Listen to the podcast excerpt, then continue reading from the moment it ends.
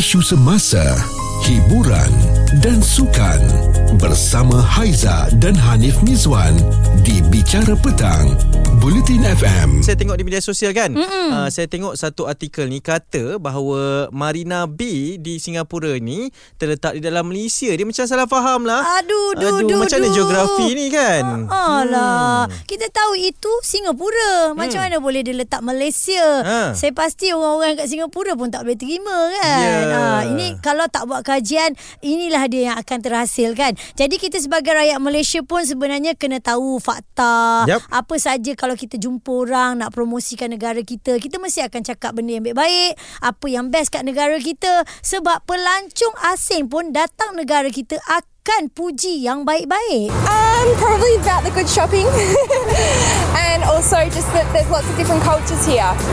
I think uh, Malaysia have uh, good uh, transport, good country, nice. Malaysia's a lot easier to get around, um, and a lot of people can speak English, so it makes it a lot easier to travel. So, I, yeah, everything's great. I love it. I don't want to go home tomorrow. Hmm, dia rasa sampai tak nak balik lah. Ya, Ha, ha, semua dia- yang baik-baik yang sonok-sonok kan Ya, yang mereka betul. kongsikan dan itu mungkin antara perkara yang menjadi uh, satu tanggungjawab kepada kita lah sebagai rakyat Malaysia macam Mhm. mm-hmm. Haizal selalu cakap kita ni duta kecil mm-hmm. kepada negara kita kan Betul. apatah lagi sekarang ni mood untuk menyambut bulan kebangsaan 2022 esok 31 Ogos Mhm. mm-hmm. apa sebenarnya yang boleh kita promosikan Malaysia tempat-tempat istimewa ke ataupun makanan ke kebudayaan kita kan Ya. kepada uh, mata dunia mungkin saya nak kongsikan satu ni Haizal kan Ya. saya setiap kali raya uh, saya akan rasa kagum bila saya pergi ke Negeri Sembilan di Rembau uh, Okey. secara khususnya Ha-ha. kerana mereka sentiasa menyajikan saya ni saudara mara lah kan menyajikan saya dengan lemang uh, tepung Pernah Lemang dengar tak? tepung eh? Ah, tak, saya selalu dengar lemang pulut lah. Ah kan Ah. biasanya memang lemang pulut kita pun makan dengan rendang apa semua mm. tapi di Rembau ni lah mungkin uh, di sana sangat istimewa dengan hidangan ini mm. memang rata-rata keluarga tahu untuk menyediakan lemang tepung dia bila uh, dibakar macam lemang macam Ha. biasa tapi menggunakan tepung sebagai uh, inti utamanya mm. dan kemudian bila dah lepas dibakar apa semua tu dah dibelah lemang tersebut mm. uh, dia jadi macam kuih kaswi dah Oh. Ha, dan bila makan begitu sahaja pun sedap saya sampai tiap-tiap tahun tiap kali nak balik Rembau je saya akan macam ah, cik ni ada tak ni ada tak kalau ada bos saya datang kalau tak nak saya tak datang Oh, jadi makan bersama dengan rendang. Ya betul hmm, Seperti okay. biasa juga Jadi itu mungkin antara Yelah macam kita Sesama rakyat Malaysia pun baru tahu hmm. uh, Kita ni uh, antara negeri saja pun Tapi bayangkan Kalau itu boleh dikomersialkan Dan dijadikan tarikan utama Kepada pelancong luar juga Ya, saya lah eh. Hmm. Kalau lah pergi ke luar negara, ada peluang saya nak promosikan apa tahu? Tapai. Tapai Ah, Alamak. tapai pulut. Ah, sebab mentua saya buat tapai pulut sedap. Okey. Jadi, kalau kita dah jumpa benda sedap, kita akan promosi sampai ke luar negara ah. dan mereka, mereka akan kenal tahu. ah, Okey, makanan yang sebegini memang kita boleh jumpa kat dalam negara kita Malaysia. Mhm. Cerita viral bersama Haiza dan Hanif Mizwan di Bicara Petang, Bulletin FM. Kami nak ajak anda untuk sama-sama melaungkan semangat Hari Kebangsaan Malaysia yang ke-2022 dan apa yang kita bawakan hari ini macam mana kita nak tunjukkan kepada orang lain Mhm. mm-hmm. betapa hebatnya negara kita Malaysia apa yang kita ada. Ya, ini sebab satu artikel dengan captionnya yang tersalah lah. Okey, ini National Geographic UK Mhm. mm-hmm. yang mengatakan bahawa sebuah gambar ini uh, yang terletak di Gardens Bay by the Bay in Singapore ni terletak di dalam Malaysia. Aduh. Uh, jadi 2022 masih lagi ada yang confused, yang keliru berkenaan dengan uh, kedudukan Malaysia. Mungkin kerana kita ni kurang menjadi duta kecil lah sebagai mm-hmm. negara kita kepada orang luar kan untuk promosi negara kita. Jadi kita ada Cik Mazli, uh, mungkin boleh kongsi apa sebenarnya tempat ataupun promosi yang boleh kita lakukan untuk meletakkan Malaysia di mata dunia ni.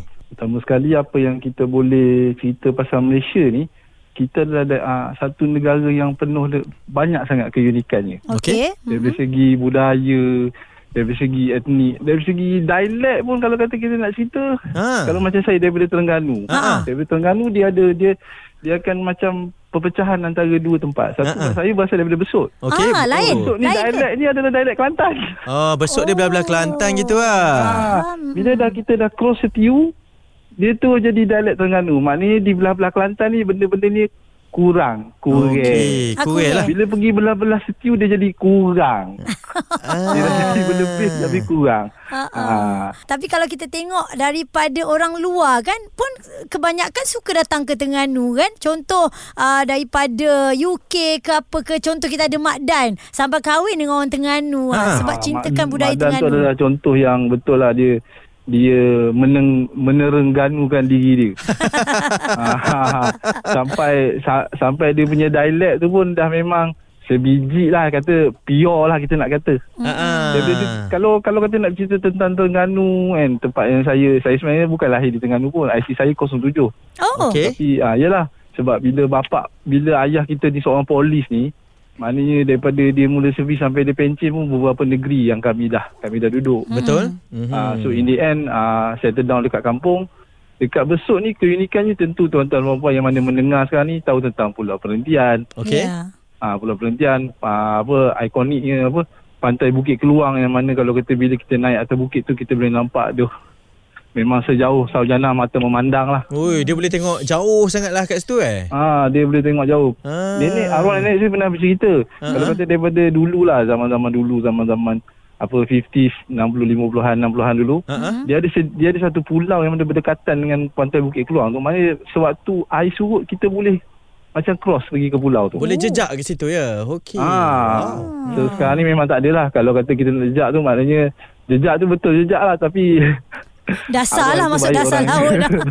Ini Haiza dan Hanif Mizwan di Bicara Petang, Bulletin FM. Kita berbicara berkenaan dengan bagaimana nak promosi Malaysia ke persada dunia. Ya. Ini kerana mungkin ada yang masih confused lah Malaysia ni kat mana. Mm-mm. Ataupun kita ni mungkin boleh menjadi duta kecil kepada negara kita. Ha, ha, baru-baru ni pula trending ya mengatakan Marina Bay Singapore tu Ish. kat Malaysia pula. Mm-mm. Okey, Zul sebagai orang Pulau Pinang, apa yang awak nak ketengahkan untuk negeri uh, Pulau Pinang sendiri dan Mm. juga Malaysia kepada orang luar? Saya rasa kalau ikutkan semua jawapan saya ni memang you all pun dah tahulah sebenarnya Okey. makanan makanan menyatukan kita sebagai Ha, betul, setuju. Setuju. sebab kalau you pergi tengok kedai nasi kandak pernahkah you tengok hanya Melayu saja ada kat situ tahu kan Ah. Semua ada. dia berbilang mangsa because culture diversity because nasi kandak adalah satu makanan yang diterima oleh seluruh uh, uh, se, se, ke, ke semua ni lah uh, bangsa lah. Kira Melayu, India, Cina